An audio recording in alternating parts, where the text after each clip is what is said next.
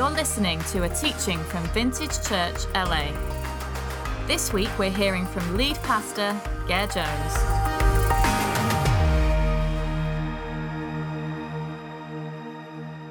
Well, we are in a series starting to dig into the Old Testament together.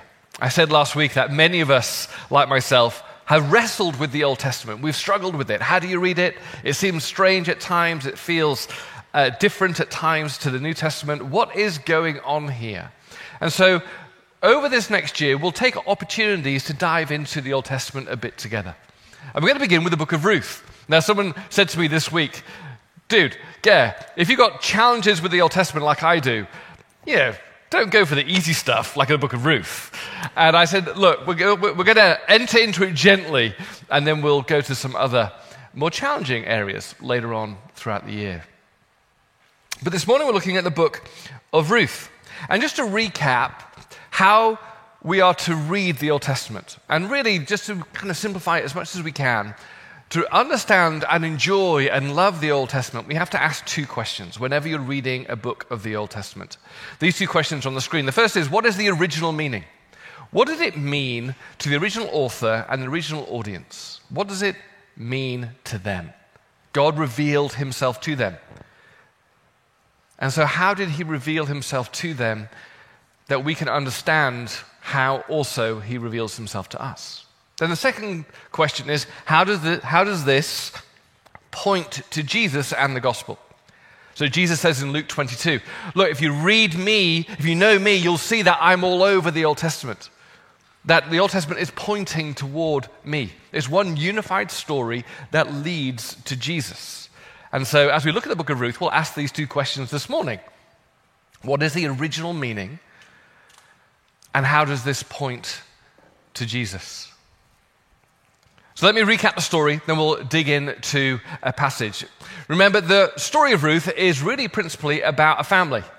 A family in the time of the judges who are going through deep famine, and the husband somehow and for some reason gets so angry with God that he takes his family and leaves Israel during a famine, not just to find food, but to reject God. He goes to live in the land of the Moabites, which were the great enemies of God. This was not just disillusionment, this was defection. This was, i have had it with God. And in Moab, sadly tragic circumstances occur, and the husband and the two sons die, leaving Naomi, the mum, a widow, and the, her two daughters in law. So we're going to pick it up in verse 6 as we read how Naomi responds to this tragedy. We read this last week, but we're going to go deeper into it this morning. When Naomi heard in Moab that the Lord had come to the aid of his people by providing food for them, she and her daughters in law prepared to return home from there. With her daughters in law, she left the place where she had been living and set out on the road that would take them back to the land of Judah. Then Naomi said to her daughters in law, Go back, each of you, to your mother's home. May the Lord show you kindness as you have shown kindness to your dead husbands and to me. May the Lord grant that each of you will find rest in the home of another husband. Then she kissed them goodbye, and they wept aloud and said to her, We will go back with you to your people. But Naomi said, Return home, my daughters. Why would you come with me? Am I going to have any more sons who could become your husbands? Return home, my daughters. I am too old to have another husband. And even if I thought there was still hope for me, even if I had a husband tonight and then gave birth to sons, would you wait until they grew up? Would you remain unmarried for them? No, my daughters, it is more bitter for me than for you because the Lord's hand has turned against me. At this, they wept aloud. Then Orpah kissed her mother in law goodbye. But Ruth clung to her. Look, said Naomi, your sister in law is going back to her people and her gods. Go back with her. But Ruth replied, Don't urge me to leave you or to turn back from you. Where you go, I will go, and where you stay, I will stay. Your people will be my people, and your God, my God. Where you die, I will die. And there I will be buried. May the Lord deal with me, be it ever so severely, if even death separates you and me. When Naomi realized that Ruth was determined to go with her, she stopped urging her. So last week we saw the two different ways in this passage of relating to disappointment with God. Naomi's husband leaves, abandons God, gives up on him. But Ruth, in her tragic circumstances and her disillusionment, even in her bitterness towards God, knows that the way of her husband doesn't lead to life. To abandon God never works out in the end. Even with short term gain, it leads to long term tragedy. And so we saw last week that the author repeatedly uses this word to turn throughout the verse, first chapter, that Naomi turns back to God.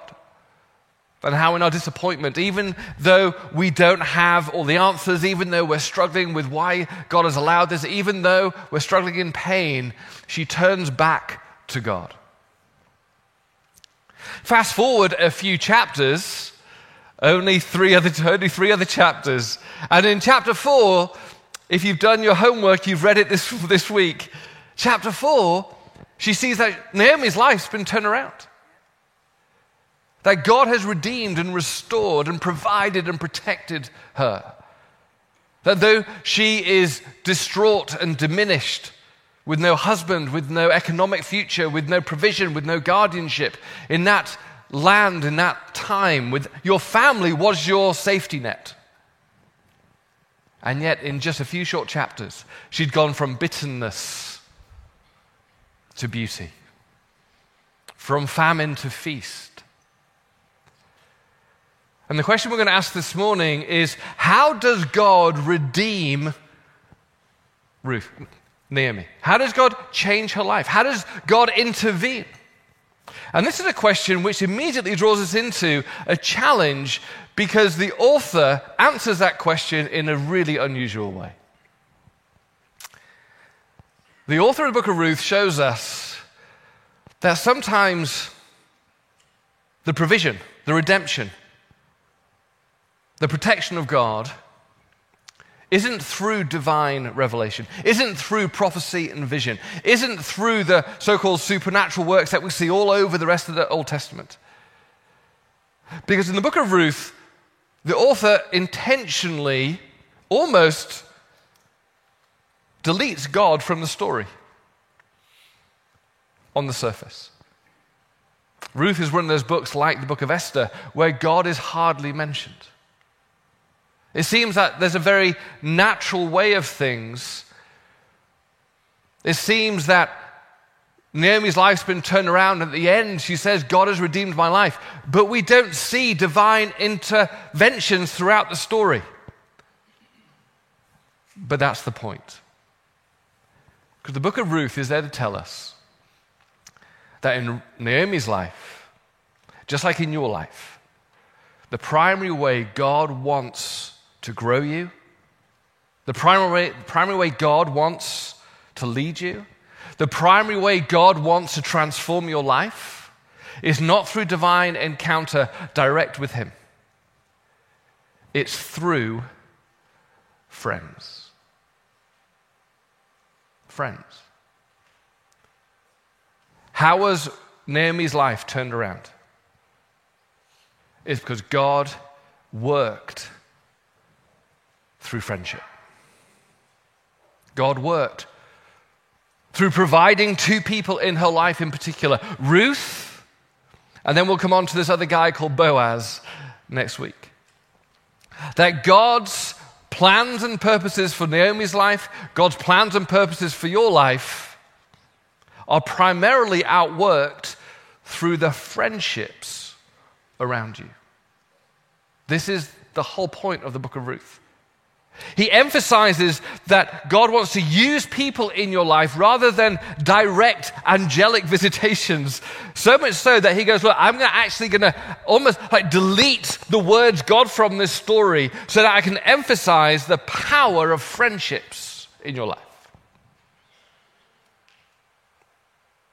You see, the author of Ruth is picking up on a great theme throughout the whole of Scripture, birthed in the very first chapter of Scripture, that God has ordered this world, He's ordered His will to be done, He's ordered His purposes to be outworked through people.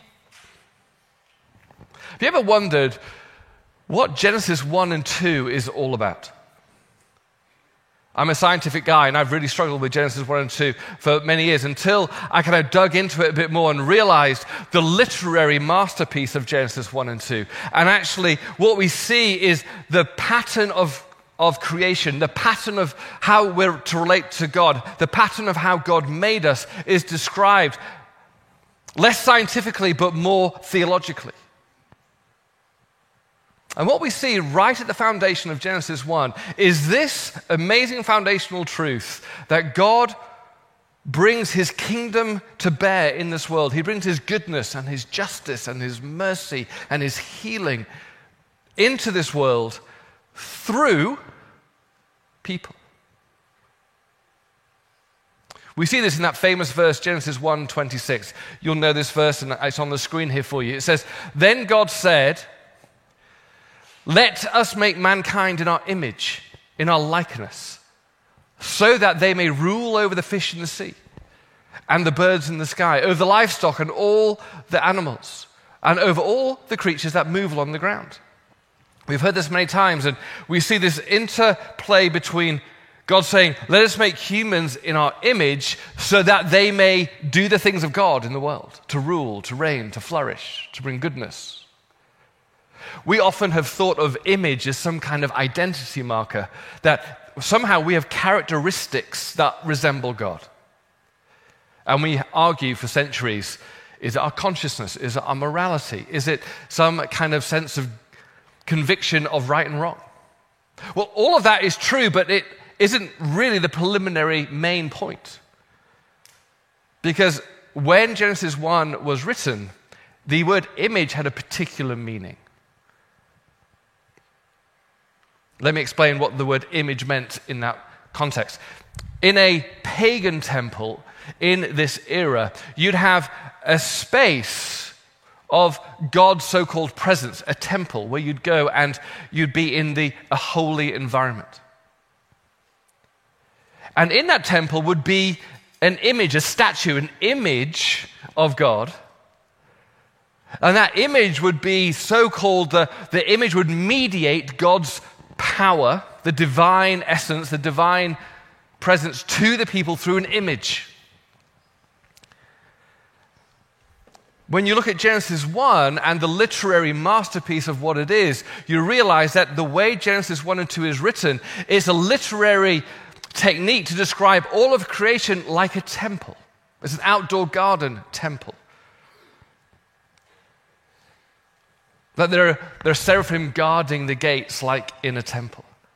That over six days plus one, the garden and creation was made like a temple was in later on. It was six days plus one. You'll see that actually what's going on here is Genesis 1 and 2 is the description of God's earth as his temple, a place where he would dwell and you ask, well, where's his image? Where's the image in the temple that would mediate his presence to the world, would mediate his power and his authority, would mediate his work of redemption and goodness? And then it's not some kind of statue, but that's why, shockingly, it says humanity is the image of God. So, image is not some description of how you were made, image is a description of why you were made. We are God's means of his kingdom in the world.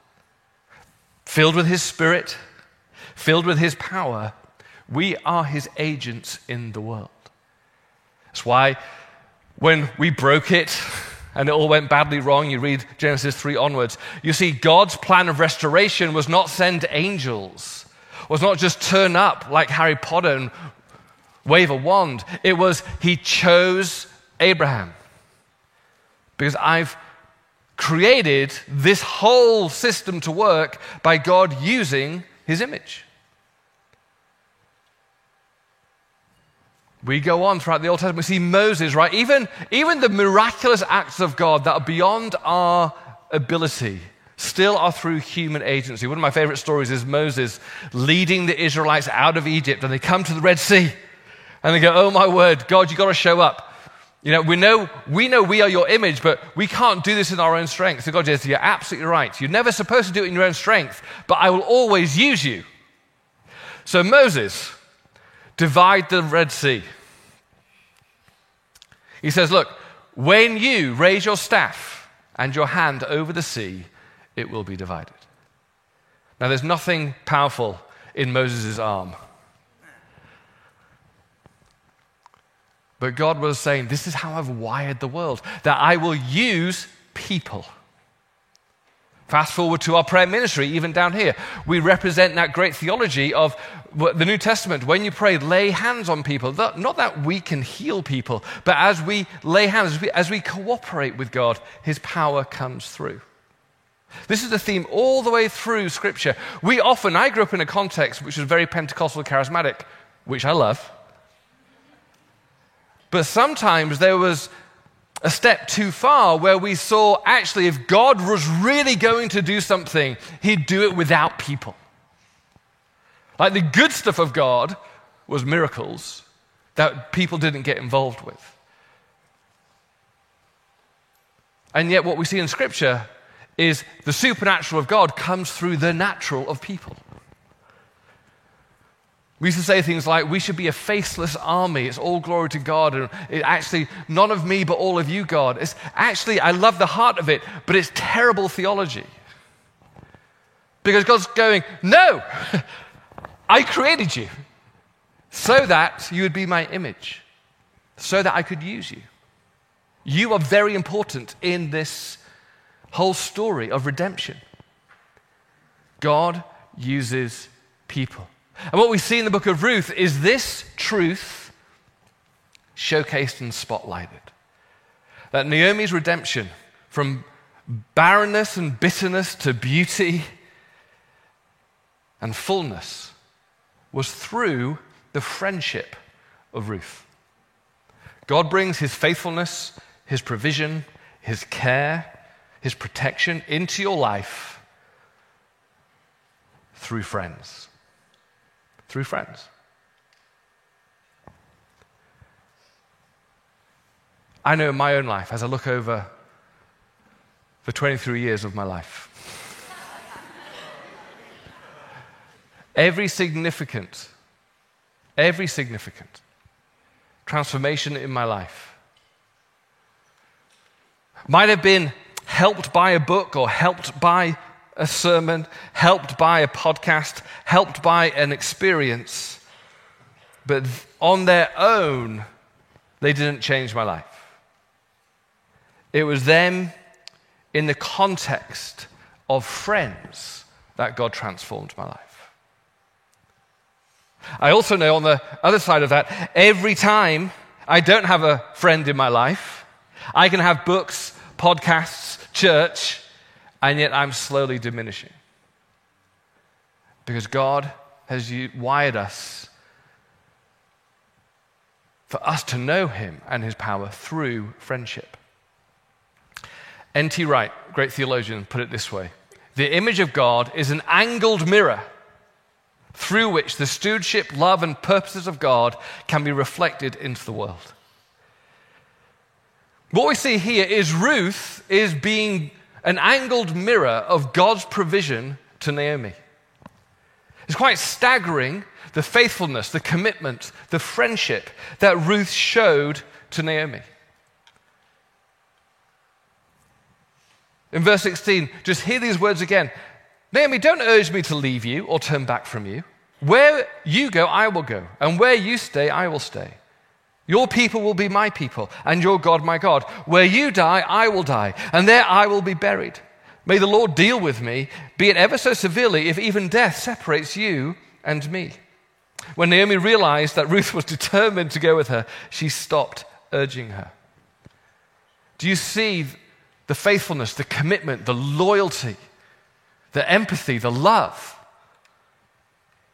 that is being reflected like an angled mirror from God through Ruth to Naomi. Ruth knew that Naomi, left to herself, had no chance. No chance of survival. She was too old to work in the fields. She was too old to get married. She had no children to support her and no land. Her deadbeat husband had already sold it. And yet here she was going, Well, what do I do? To help Naomi, I'm going to have to leave my security, my community, my network, my comfort. As a Moabite, I'm going to be an immigrant in this land called Israel, and I'm going to be a hated immigrant. I'm going to be actually at risk of losing my own life. And why would I go? I, as an immigrant, normally we go to other lands to better ourselves, and yet I'm going to go to Israel and I'm going to have a worse life if I go to Israel. But see, Ruth knew that if she didn't go, then Naomi wouldn't probably survive. And so Ruth, in a great act of friendship, emptied herself for the sake of Naomi. Ruth knew that if Naomi was to get her life back, then Ruth would have to throw hers away. She clings to Naomi. And she says, Look, whether you like it or not, you've got me till death. I'm not budging. God used friendship to change Naomi's life.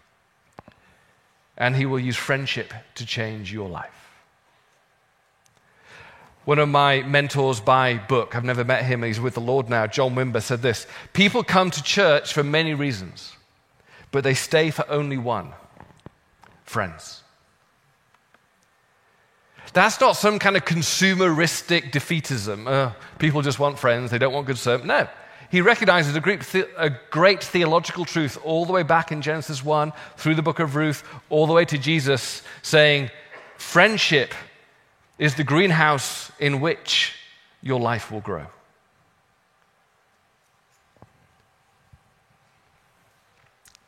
Friendship.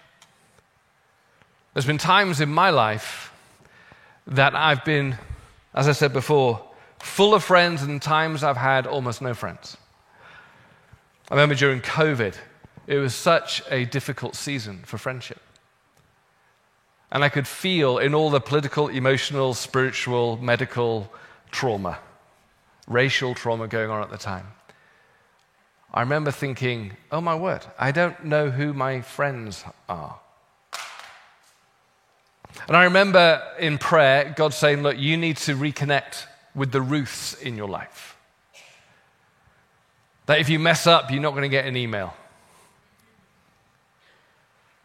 That will call you out where you do need a challenge, but will be there through thick and thin. And so I reached out actually. I remember it came to mind of five friends who went through seminary together. Seminary is just past the school. And I emailed them all and said, Look, if you're anything like me, I didn't put it like this, but I could have. I need Ruths in my life. I need friends. And so we, they all said, you know what, me too, me too, me too. And we all Zoomed every week. And through those Zooms, although they were inadequate and painfully annoying, I could start to feel God's provision to me. As these other friends became an image of God to me. We then said, look, we need to meet up. Zoom just does not cut it.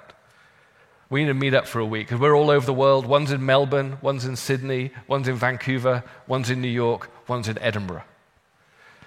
So I said, How on earth are we going to meet up?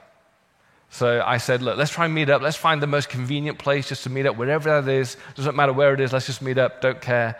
It just so happens that the most convenient place is Hawaii. and so every year, the week after Easter, Easter Monday, I fly out. And for a week, I sit with the Ruths in my life. About five years ago, I went on weekend kind of therapy, leadership coaching weekend with a good friend of mine called Jim McNeish in the Highlands of Scotland. And I was expecting some kind of great insight, which he gave me. I was expecting, but I didn't expect it kind of this way. He, we talked for about a day. We went hiking in the Highlands together. Then we sat down. He said, Ger, look, as you go through this journey, what you need most of all are friends. And interestingly, he said you need four types of friends. I think Ruth gathers all of these up into one. But we rarely find that someone is everything to us. He said, You need four things. And he gave me these kind of words to think about. He said, Everyone needs a king or a queen, a mentor, a warrior, and a friend.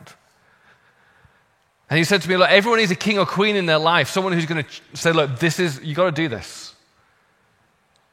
You know, you've got to do this. This is the way of God.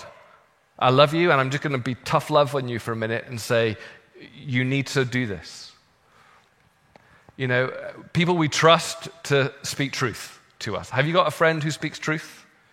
Who's going to love you so much that they're going to risk their own friendship with you to speak truth?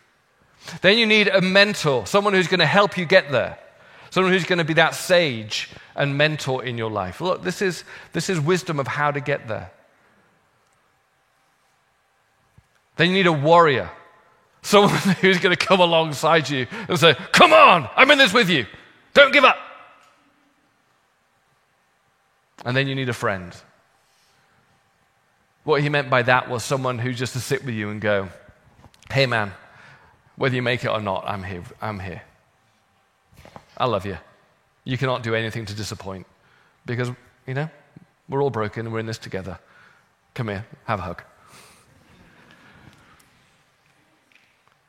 God mediates himself to us through friends. The challenge, of course, is we are in a crisis of friendship in this cultural moment. We are in a crisis of friendship in this cultural moment. There are oppositions to friendships. I listed just a few here, and it's a lack of a geographic workplace, so we don't actually meet people during the week. Transience, inner apparatus is not there. We've been hurt before, or shame or guilt that we retreat from people.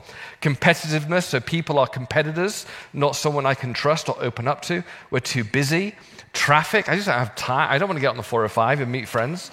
Um, relational hurt, you know what? People, people suck. You know, I, you know, uh, I don't like people.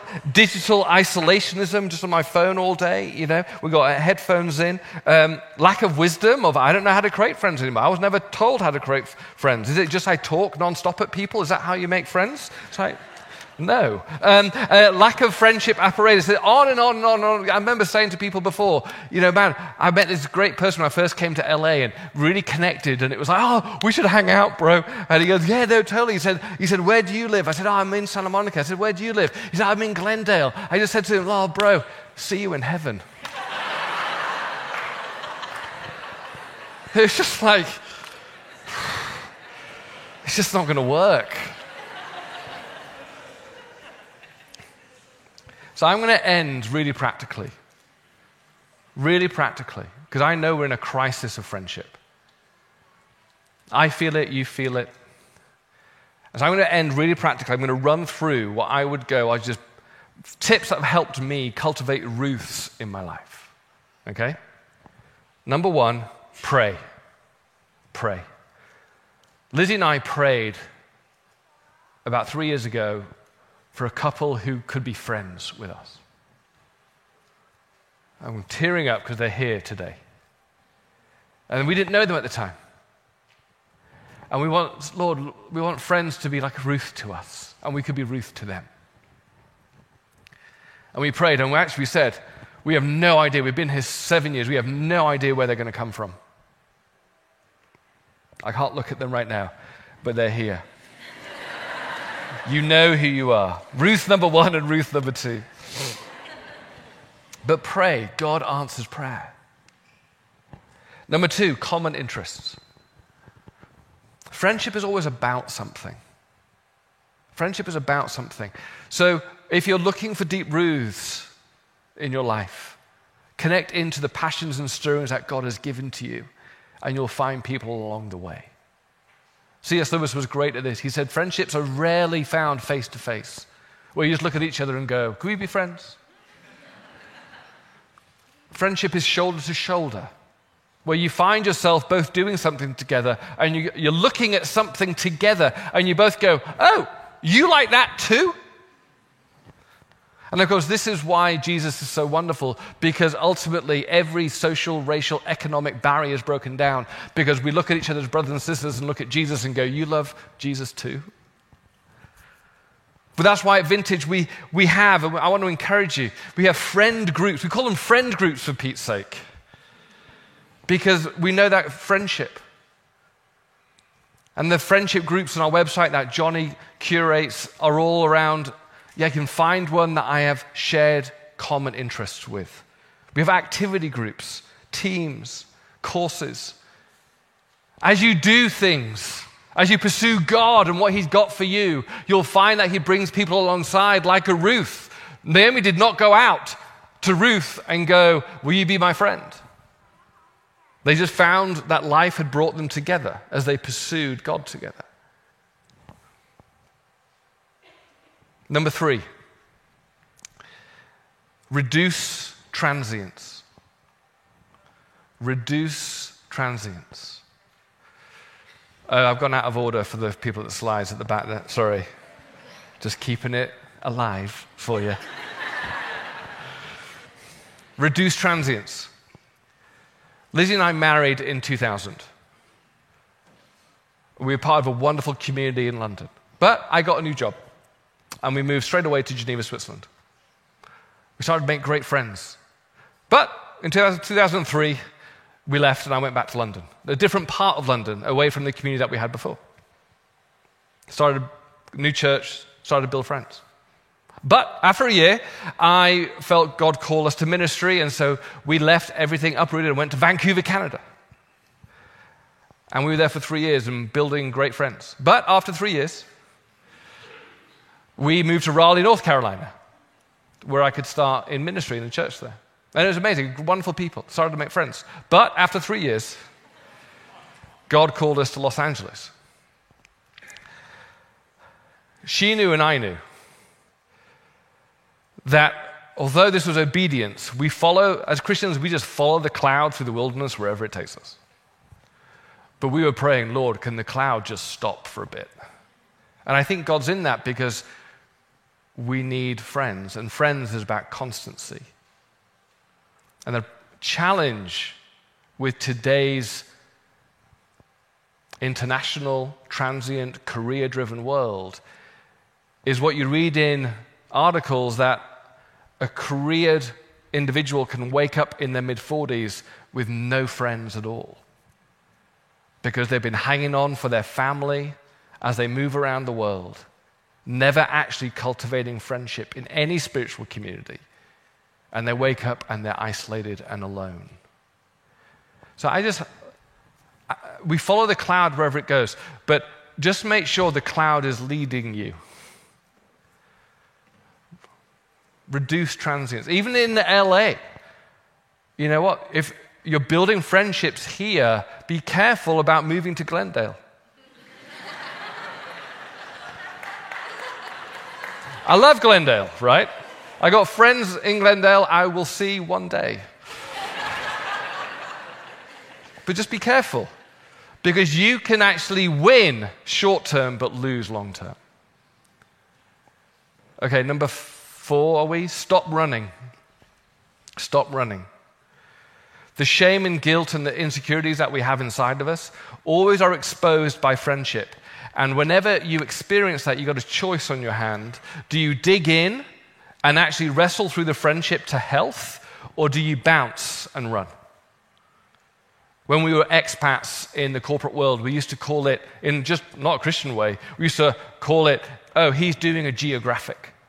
Because you find these expats who, who kind of every two years are somewhere else, and you meet them and you go, yep, he just bounces from place to place, or bounce from relationship to relationship, or bounce from church to church, because we're running from the stuff that friends expose.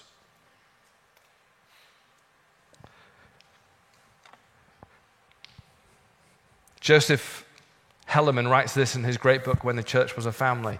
There's a quote on the screen here. He says, Spiritual formation occurs primarily in the context of community.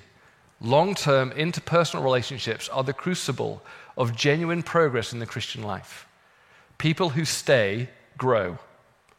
People who leave do not grow. He's being hyperbolic, okay? But you get the point. We all know people who are consumed with spiritual wanderlust, but we never get to know them very well because they cannot seem to stay put. They move along from church to church, ever searching for a congregation that will better satisfy their felt needs. Like trees repeatedly transplanted from soil to soil, these spiritual nomads fail to put down roots and seldom experience lasting and fruitful growth in their Christian lives. The next one create time. I'm, for many in the room here are going, oh my word, I got more to do now.